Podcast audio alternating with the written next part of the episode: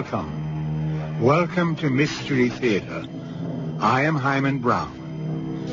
When I was a boy, I always thought the maps in the atlas were a fixed picture of the world that never changed. Well, certainly not in this century. New countries turn up every day. Old ones vanish or are renamed. I guess nothing is permanent. Carpathia, Transylvania are forgotten names on a map. I wonder if they are as defunct as the dread creature who came from there, whose two front teeth fastened on the victim's throat and drank his life's blood. But if they are, they were not 70 or so years ago when this blood-curdling tale begins. But I know you, and I you. From a dream I had. From a dream I had, too, when I was six years old. How long ago was that? Thirteen years. Oh, that's just when I had mine. Come, sit beside me on the bed and hold my hand. I have a feeling I know we're going to be terribly close, you and I.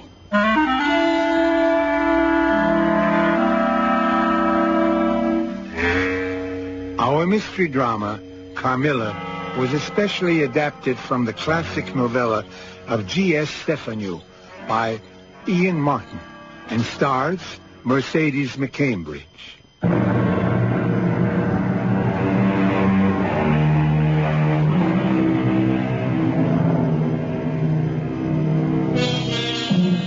In Styria, which these days on a map you will find is an Austrian province named Steiermark, Lois Stanton was born and brought up. Her father, George, was an Englishman who had married into Hungarian nobility and had respected his wife's desire to stay on in Austria at the ancestral Austrian castle. But at the end of the Middle Ages, the huge old fortress mansion was a lonely place for a young girl to grow up in, lying as it did deep in the heart of the country. But since she took the time to write it in her own cramped but still beautifully trained hand, let Lois Stanton tell her own story. I started writing this over 50 years ago. But my confused and horrible reactions then persuaded me to lay it aside. But now, approaching my 90th birthday, I should like to leave a record of why I never married. I've only known the love of one person outside my father. A woman. That is a shocking statement, even today with all our liberation. How shocking an experience it proved to be for me at 19.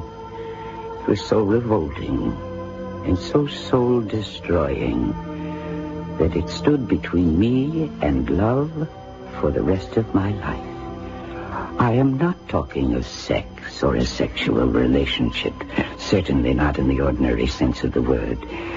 But let me take you back to the year 1905 and a whole other world.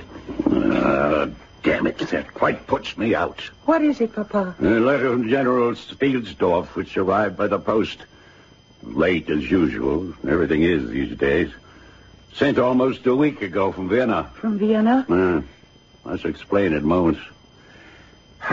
This arrives barely in time to tell me that he and his niece will not be arriving tomorrow. Oh, what a shame. I was looking forward to making the acquaintance of Fräulein Reinhardt. Even if the general had come, my dear, that would have been impossible. Why? The reason for canceling his visit is because of his niece's sudden death. Her death, Papa. But she was only my age. Yes, that's what's so tragic. Is he still coming here? No, there is some mystery. He appears to blame Bertha's death on some young guest they had. A mysterious young woman. Well, what could it have been, Papa? An accident? Or some sort of disease that was catching? There's no way of telling. I'm really quite shaken. My poor old friend. And I, I'm disappointed for you. Oh, Papa, you mustn't think for a moment about me. Well, I do all the time. Locked away in this great labyrinth of a mausoleum with no companions. Oh, I have you. And Madame Peridon, the housekeeper. And my governess, Mademoiselle de la Fontaine. I make companions of your own age. Not dried up old sticks like us. Oh, you mustn't talk about that, Papa. You know I've always loved it here. Next year, we must move for the season to Graz, or perhaps even Vienna, so that you could meet some nice young gallants. Oh, Hmm? I have a gallant who takes very good care of me. Little creaky in the joints, I'm afraid. No, no, Laura. You're so retiring and self-effacing. It might be time to inject a little hussy into your bloodstream. Papa, I think we have talked enough about me. And as for how happy I am, just look out at our garden. Where else but at the Schloss could we see such romantic, misty beauty? Mm, it's a full moon. And a lovely, soft, clear evening. Shall we take a little stroll down by the drawbridge? A moment, dear Papa, till I fetch a shawl, and I'd love it. I have the strangest feeling that tonight something very special is about to happen. By the time we reached the bridge, the moon was high and brilliant, and as we turned back, the whole landscape was a mezzotint, shimmering and dreamlike. Hmm. This moon tonight. It's full of magnetic force, uh, an odylic influence, which if... Odylic, Papa? That's a strange word. What does it mean? Oh, I'm sorry. I, I didn't mean to be literary. Actually, I'm being quite literal. It means the effect of one animal's magnetism upon the other. Uh, look back at the Schloss, for example. Oh, yes. All its windows flash and twinkle and reflect the silvery splendor. As if unseen hands had lit them all to receive some special royal guest. Uh, what's that? It's a carriage. But it's coming too fast. Step back, Laura, to the protection of this tree. It must be driven by a madman. It was a closed carriage, richly appointed, drawn by six horses, traveling at top speed. As it came round the blind corner to the bridge, twisting and swaying wildly, a female voice screamed in terror. Coming off the bridge, the lead horse panicked, pulling the whole rig to the right, so that what was coming was inevitable. The wheels on one side, passing over the projecting overground roots of one of the great trees, and in a moment, my father was wonderful, as always in a crisis. First he rushed to calm the terrified lead horses so that they in return stilled the panic in their followers. And the coachman, thrown clear, joined to help him, while I, avoiding the still spinning wheels, clambered to open the door and to help out the occupants of the coach itself. I only gave assistance to an elderly lady, clad in a long cloak with a hood, whose sole concern was for her daughter. While I took her aside, my father and the coachman lifted out a younger lady who seemed to be unconscious. Ma pauvre petite fille, are you all right? I should not worry too much, uh, Madame. Uh, I have sent your old footman to the Schloss for assistance. And shortly we shall have the conveyance here to conduct you and your... the young lady to accommodations where you may rest and we can send for a physician's help. You are too kind. Monsieur, Carmilla. Carmilla, are you all right? I'm just uh, dazed, Mamma Mia. But I feel s- so weak. Oh, regardless. Oh, now, what do I do? If you could tell me what troubles you. This much only can I tell. You are a gentleman and must be well aware of the gathering clouds of war. I am returning to my husband in the haste you witnessed because I carry assurances and information only I can impart to him. For me to waste an hour, or a moment even, endangers our whole future. But I can see that the long trip to Vienna in such haste is something Carmilla cannot sustain. Now, is there some hostelry, inn, or, or even sanatorium where I can leave my precious child to be well cared for till I can send for her at more leisure and with adequate protection for her travel? Papa, why can't she stay with us? Bertha's room was all prepared and is ready. It is true. Uh, we would be happy to put up your daughter and see that she has immediate medical attention. Oh, you could save an empire and relax a mother's heart. I would feel more comfortable about all things if I knew exactly who I'm assisting and where. That is impossible as of the moment. All that counts now, if I can feel my child safe, is for my men and yours to right the carriage so that I may be on my way. I promise you that it is a matter of more than even life or death. But, Papa, where do you suppose they were coming from? On that road, it's hard to say. They must have lost the main road and approached this way by accident. Ah, here comes Dr. Zudig now. Well, Franz, how's our little patient faring? Well, no problem at all. A few bruises, otherwise no worse for wear for the mishap. She is perhaps a little nervous and lonely and perhaps bewildered. One can hardly blame her. Uh, I took the liberty of suggesting that Laura run up and have a chat with her before she turned in. Someone of her own age, you know. Come in.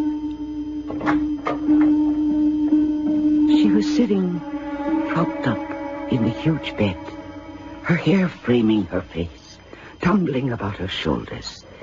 And now, for the first time, I could see her face clearly as she saw mine, as we both gasped. But, but I know you. And I you. From a dream I had. From a dream I had, too. When I was six years old. How long ago was that? Thirteen years. Oh, that's just when I had mine. Oh, you must tell me, and I must tell you. But, but uh, you must be Laura, and my name is Carmilla, and we mustn't be strange to each other. Oh, come, come. Sit beside me on the bed, and hold my hand, so we can talk. I have a feeling, I know, we're going to be terribly close, you and I. Remembering that old, old dream, which had never ceased to haunt me, I should have been repelled. But instead I was drawn, drawn irresistibly toward Carmilla. Would to God I had known that the fascination was not love, but an unhealthy spell. The flame for the moth, the spider's web for the fly.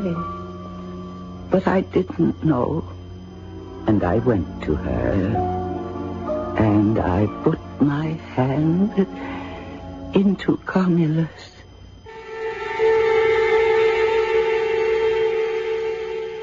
Two beautiful young women, one blonde and blue-eyed, the very quintessence of innocence. The other, lying in the bed, pale from the accident and seemingly vulnerable, light olive-skinned, with great dark eyes and tumbling masses of hair, perhaps masking beauty and evil and malevolence, not of this world and not to be named. Let's go behind the scenes to this episode of Radio Mystery Theater. Martha Greenhouse is Contessa. Martha's career began with the 1957 TV movie Cinderella. A year later, she had a spot on the show Naked City. Greenhouse got her break in 1961 when she landed a recurring role in Car 54, Where Are You? She played Officer Gunther Toody's sister-in-law, Rose. Several movie parts followed in such pictures as Up the Down Staircase, Bananas, and The Stepford Wives. Martha Greenhouse was cast over 30 times on Radio Mystery Theater. Some of her more exotic characters were a Russian scientist and the patient at a sanitarium. In her final appearance, she depicted the secretary of a murdered atomic scientist. And that was a behind-the-scenes look at this episode of Radio Mystery Theater.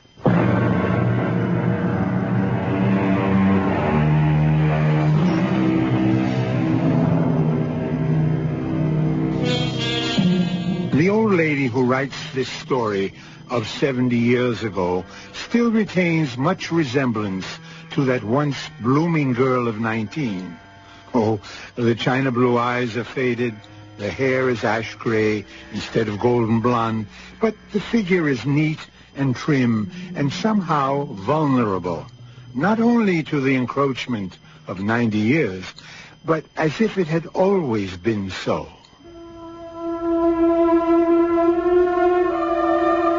We sat there, hand in hand, Carmilla and I, searching each other's faces.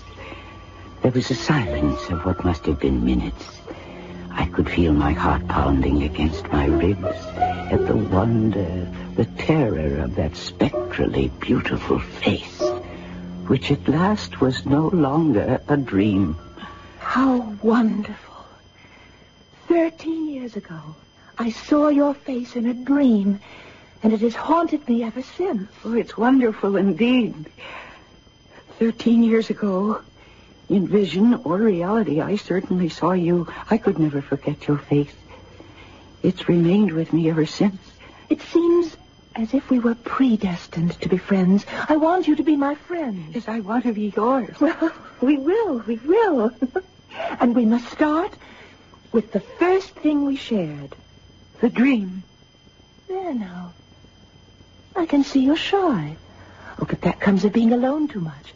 So I shall start. I told you. It was when I was six.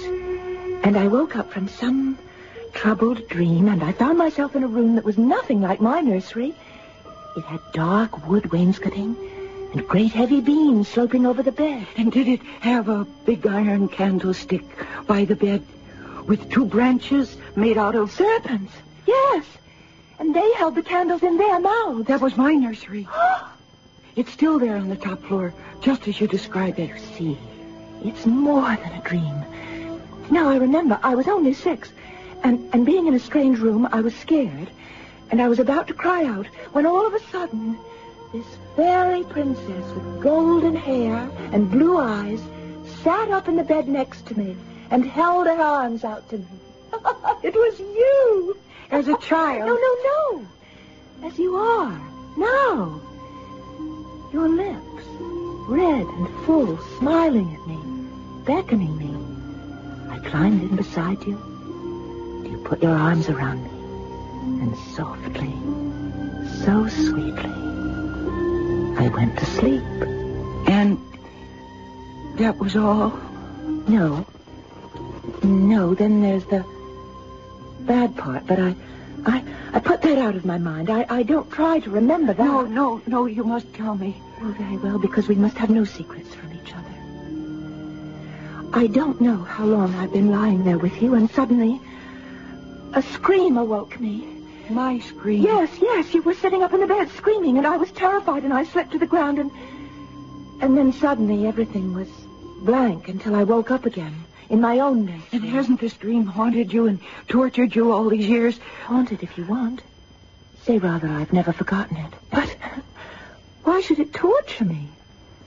What I remember most is the love and the warmth that came from you.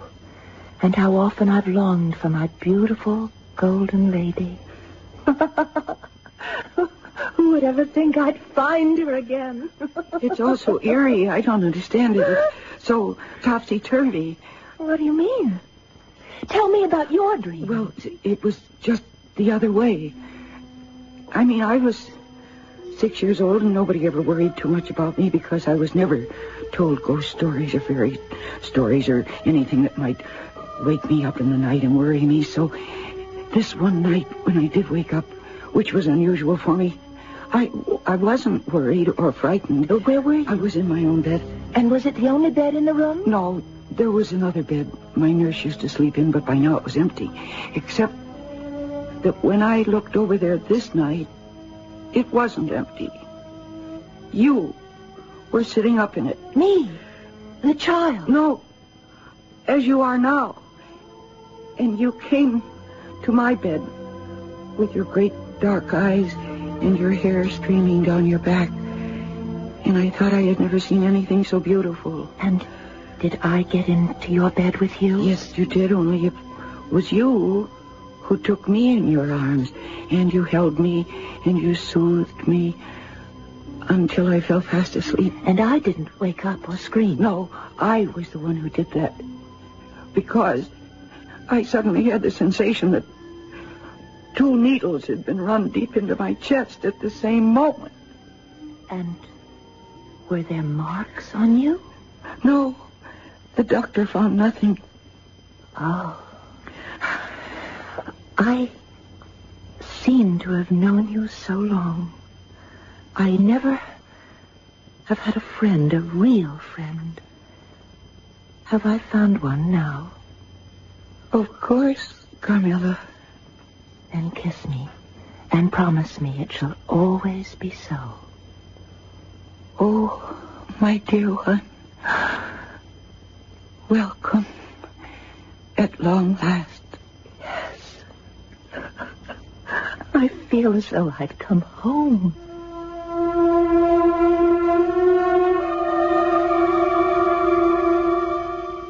I have said that I was drawn to Carmilla from the first. There's no doubt about that whatsoever.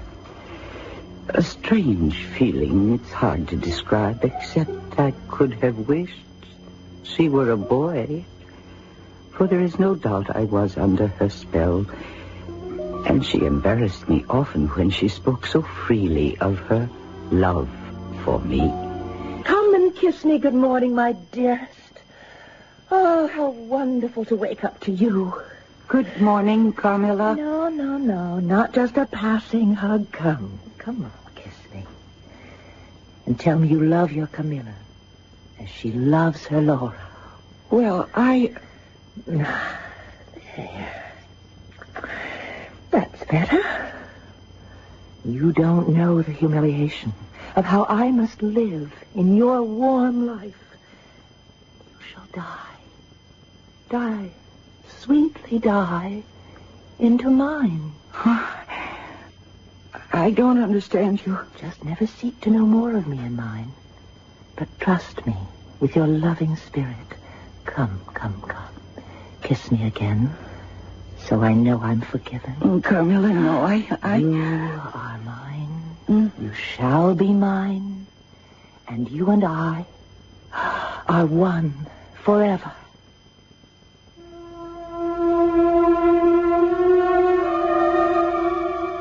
Seem to be showing you the worst of her. Because at most times she was sparkling and a vivacious talker. She kept my father and all of us in rounds of laughter with her bright wit. The apathy which afflicted her was only bodily. Her mind was always alert. Laura, are you afraid to die? Oh, yes. Everyone is. But to die together as lovers may, so that they may live always together? Well, that's something I'd rather not talk about. Oh, I just remembered. What? We must go meet the family. The family? Yes. Didn't you notice there were no pictures in the gallery? They've all been to the restorer, and today's the day that they're to be returned and rehung. And most of them are from my mother's family. She was Hungarian, you know. It should be quite exciting. Oh, just some musty old portrait? That's exactly what they were. They were so covered with smoke and the grime of centuries. I've never really seen any of them. Come along, Carmilla. Do let's go have a look.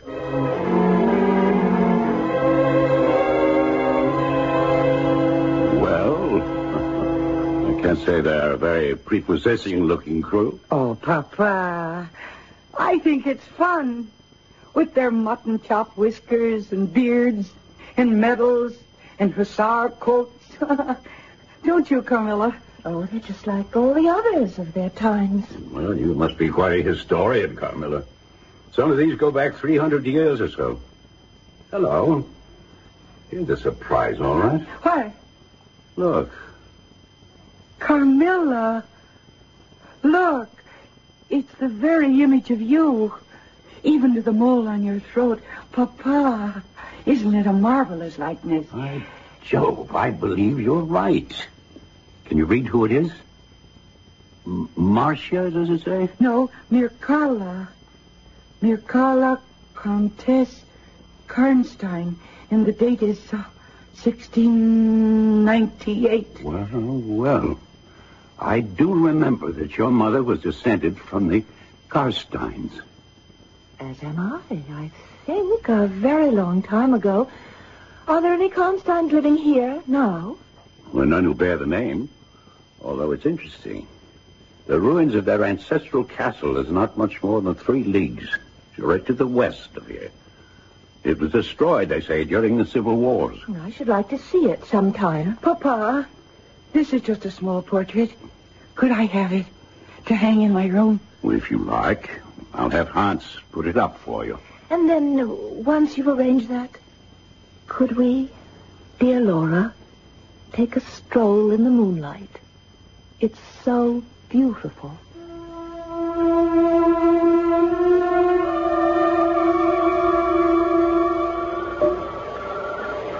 Here we are at the drawbridge. It's all so like the night you came to us. So you were thinking of the night I came. Are you glad I did? Oh, ever so much. Someday, when you tell me your story, I know it'll be made up of one great romance. I'm sure that you have been in love and that at this moment there's an affair of the heart going on. I have been in love with no one. I never shall, unless it should be you. Carmilla, Darling, darling, I live in you. And you would die for me. I love you so. Carmilla. Carmilla, are you all right? I'm a little faint. It will pass. It's the last time, perhaps, that I shall see the moonlight with you. What do you mean? The time is very near when you shall know all.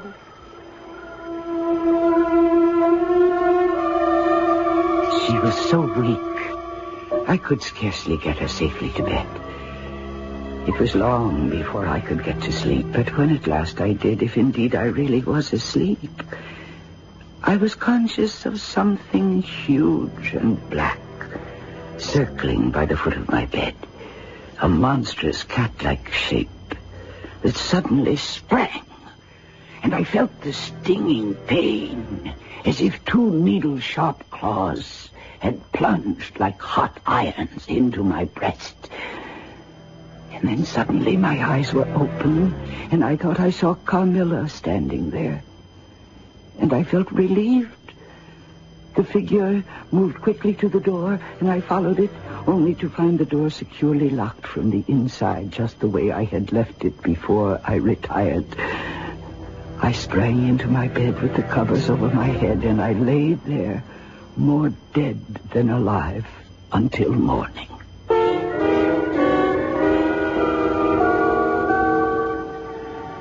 There are none so blind who will not see. And yet it is only human nature that lifts the spirits by saying that no disaster, natural or supernatural, could ever happen to us. Is it happening to Laura? Or is she only a young girl with a lonely childhood behind her and a very lively imagination? Mystery Theater will return shortly. Let's go behind the scenes for this episode of Radio Mystery Theater. You're hearing Laura Stanton tell a story about a young woman named Carmilla. After Carmilla is taken in by her family, Laura begins to have strange dreams. In one of them, she's bitten on the neck in a manner that suggests a vampire. The best-known vampire is Count Dracula, based on a real person. Born Vlad Dracula in Transylvania, he ruled over the country for six years. He was a cruel monarch whose favorite method of execution was impalement, a particularly slow and agonizing means of death. It was this gruesome reputation that led Bram Stoker to base his novel on the man known to history as Vlad the Impaler. And that was a behind-the-scenes look at this episode of Radio Mystery Theater.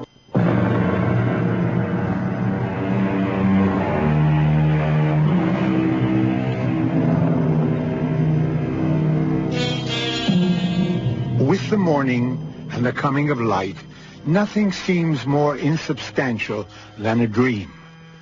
Certainly, although it may leave some residual shock to the dreamer, a nightmare loses its terror and there is a natural inclination not to recount one except to someone very close to you, for fear of being laughed at.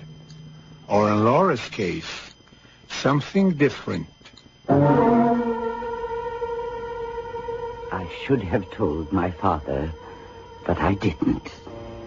Mostly because, to my surprise, quite early that morning, in answer to a knock on my door, I opened it and found Carmilla up and about. May I come in? Of course. Dearest, you don't look well. No, I don't feel very well. I had a bad dream. I knew it. And I felt these two hot pins plunged in and punctured just beneath my throat until I thought I'd strangle. Awful. Let me see. Huh? Why, darling. Darling, it was a dream. There's nothing there. But we shan't take any chances with you. Here. You shall have my amulet to protect you. The next night and the nights following, my sleep was deep and dreamless, although the nights were followed by days of lassitude and a melancholy that was strangely not unpleasant. This was well enough for a time, until new and vague sensations began to disturb my sleep. Sometimes a hand drawn across me, sometimes the feeling of lips kissing me longer and more lovingly until they reached my throat.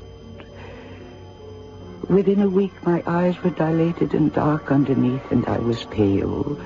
And my father noticed the change and insisted on my seeing the doctor. It was just as well that the doctor was called, for that night, everything came to a head.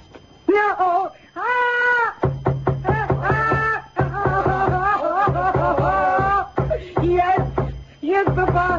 Yes, I'm coming. What is it, my darling? What is it? Here, little one, I'll get your robe and slippers. You're shaking like a leaf. What is it? Oh, Papa. I was asleep. I, was sound asleep, and all of a sudden, there was a blinding white light, and I saw Carmilla standing at the foot of my bed, and her night dress. And she was bathed from her chin to her feet in a big stain of blood. Papa, I'm afraid something's happened to her. Let's go. Quickly. Let's go to her room. Here, child, put this on. Now, and the slippers. Thank you, Madame Perrodon. Carmilla?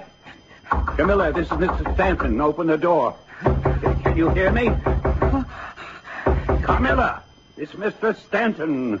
Open the door. Oh, Papa. Suppose something terrible has happened to Carmilla. Madame, ring for the servants. Get them up here right away. Oh, Papa. I'm going to have to break the door down.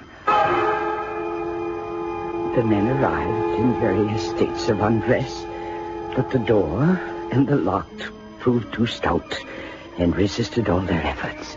Papa then directed one of the footmen to bring him his large elephant gun, which he had used on safari in Africa. A heavy charge broke the lock, shattering the door, and Papa and I burst into the room. Not only was it empty of Carmilla, but every trace that she might ever have been there was gone. Carmilla had disappeared into thin air as if she had never been.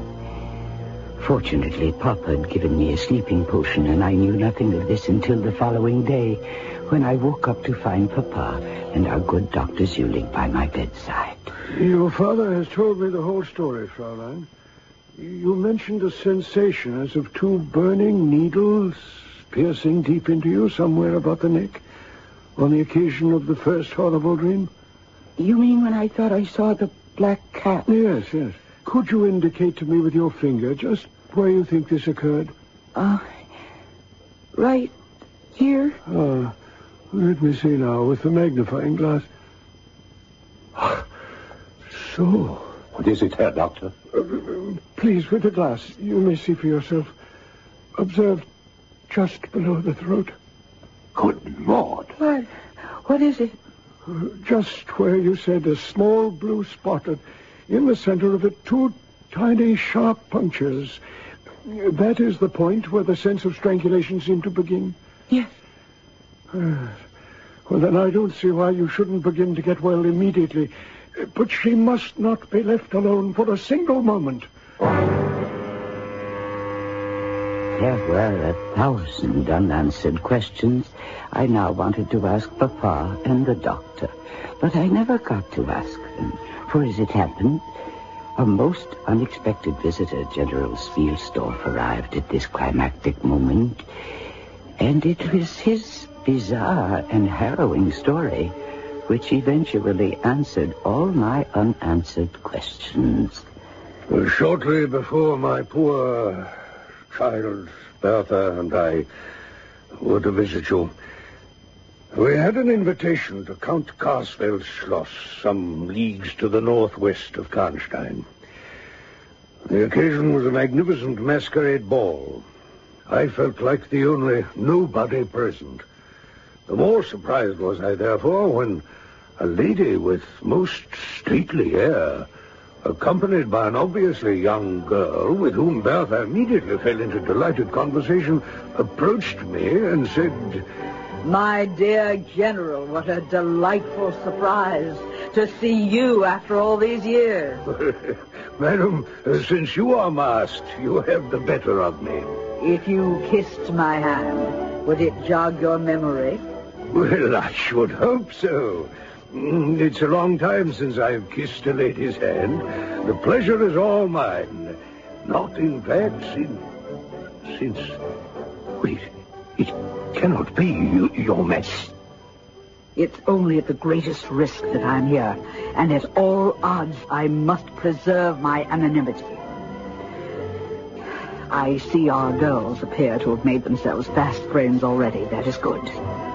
I have an urgent request to make of you. Well, I am yours as always to command. I am in the gravest danger every moment I spend here. And I've been quite desperate to know how to protect the young lady who is my companion. Could you take her in for a few weeks, at most, as your guest? Madam, I should be more than delighted. And I'm sure that Bertha will welcome the companionship. Well, then let me introduce you to my ward and be on my way. I assure you it is a matter of life and death. Papa, it's just the same. It's just like Carmilla and the lady. Ah, yes, the lady that I, too, like the general, mistook for royalty. Even for the Empress herself. Well, go on, General. What happened? It couldn't have been the same as it was. I am afraid so, my dear.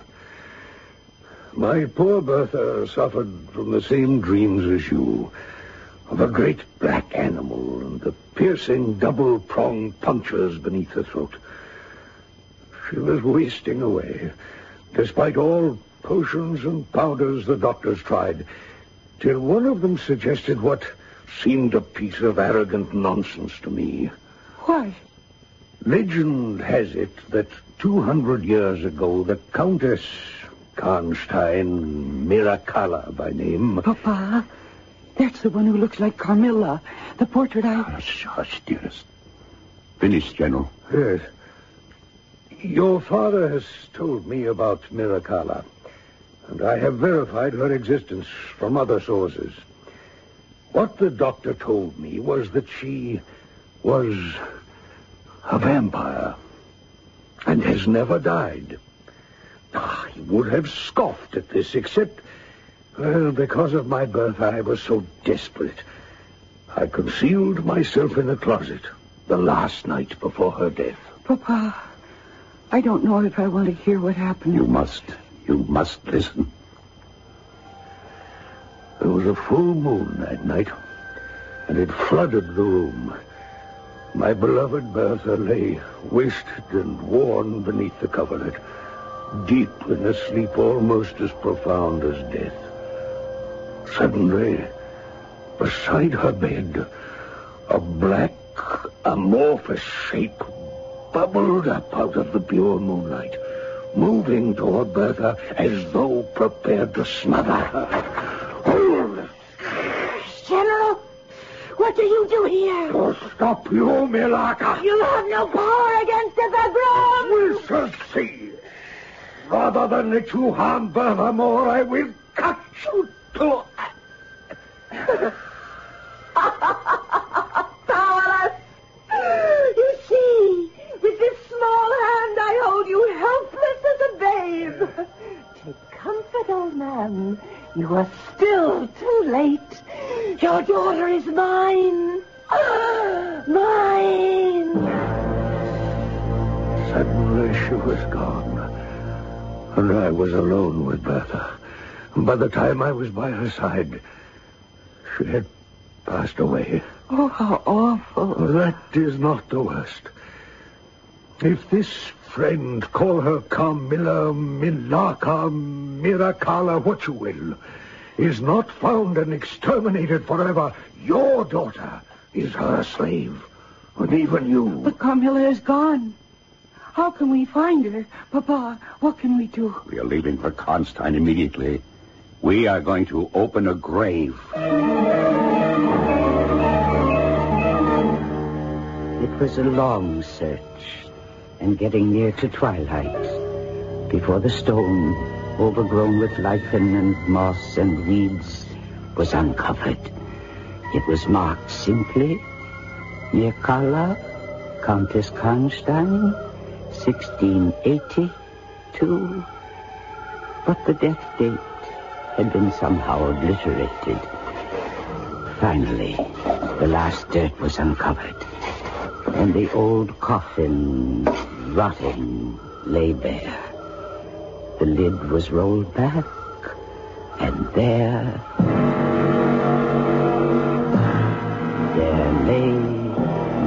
lovely Carmilla. Oh, Carmilla. Millarca. No. The one whose grave it is, the Countess Mircalla. But see how her face is tinted with the warmth of life, Papa. Look, her eyes are open. No cadaverous smell from the coffin. She still breathes faintly. The coffin floats nearly seven inches deep in blood. There is your vampire beyond a doubt.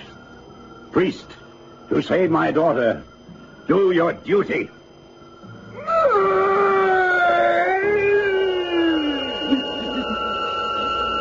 The priest drove the sharpened oak stake through the body.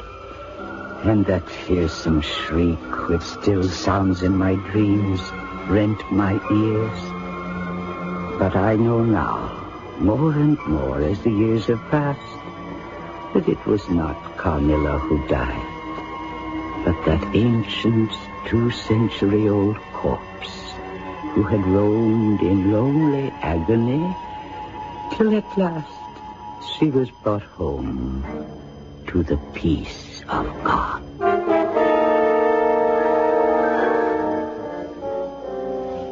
I'll be back shortly with a final thought. Can sleep safely tonight wherever you are, especially if you are young and a woman. Carmilla will not haunt your dreams. Just for the record, and to keep it all tidy, we should mention that all the proper protocol was followed in the extinction of a vampire. The head was severed from the body, and both head and body were burned to ashes. Our cast included Mercedes McCambridge, Marian Seldes, Stats Cotsworth, Court Benson, and Martha Greenhouse. Associate Director, Marlon Swing. This is Himan Brown, producer-director, inviting you to return to our Mystery Theater for another adventure in the macabre. Until next time, then, pleasant dreams.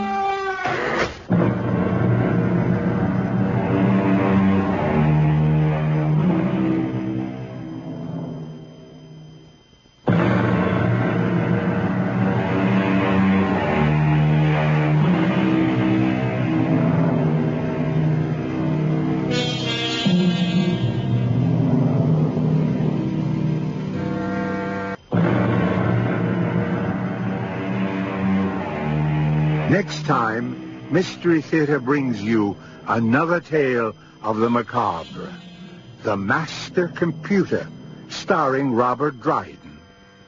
This is Himan Brown inviting you to discover the joy of listening.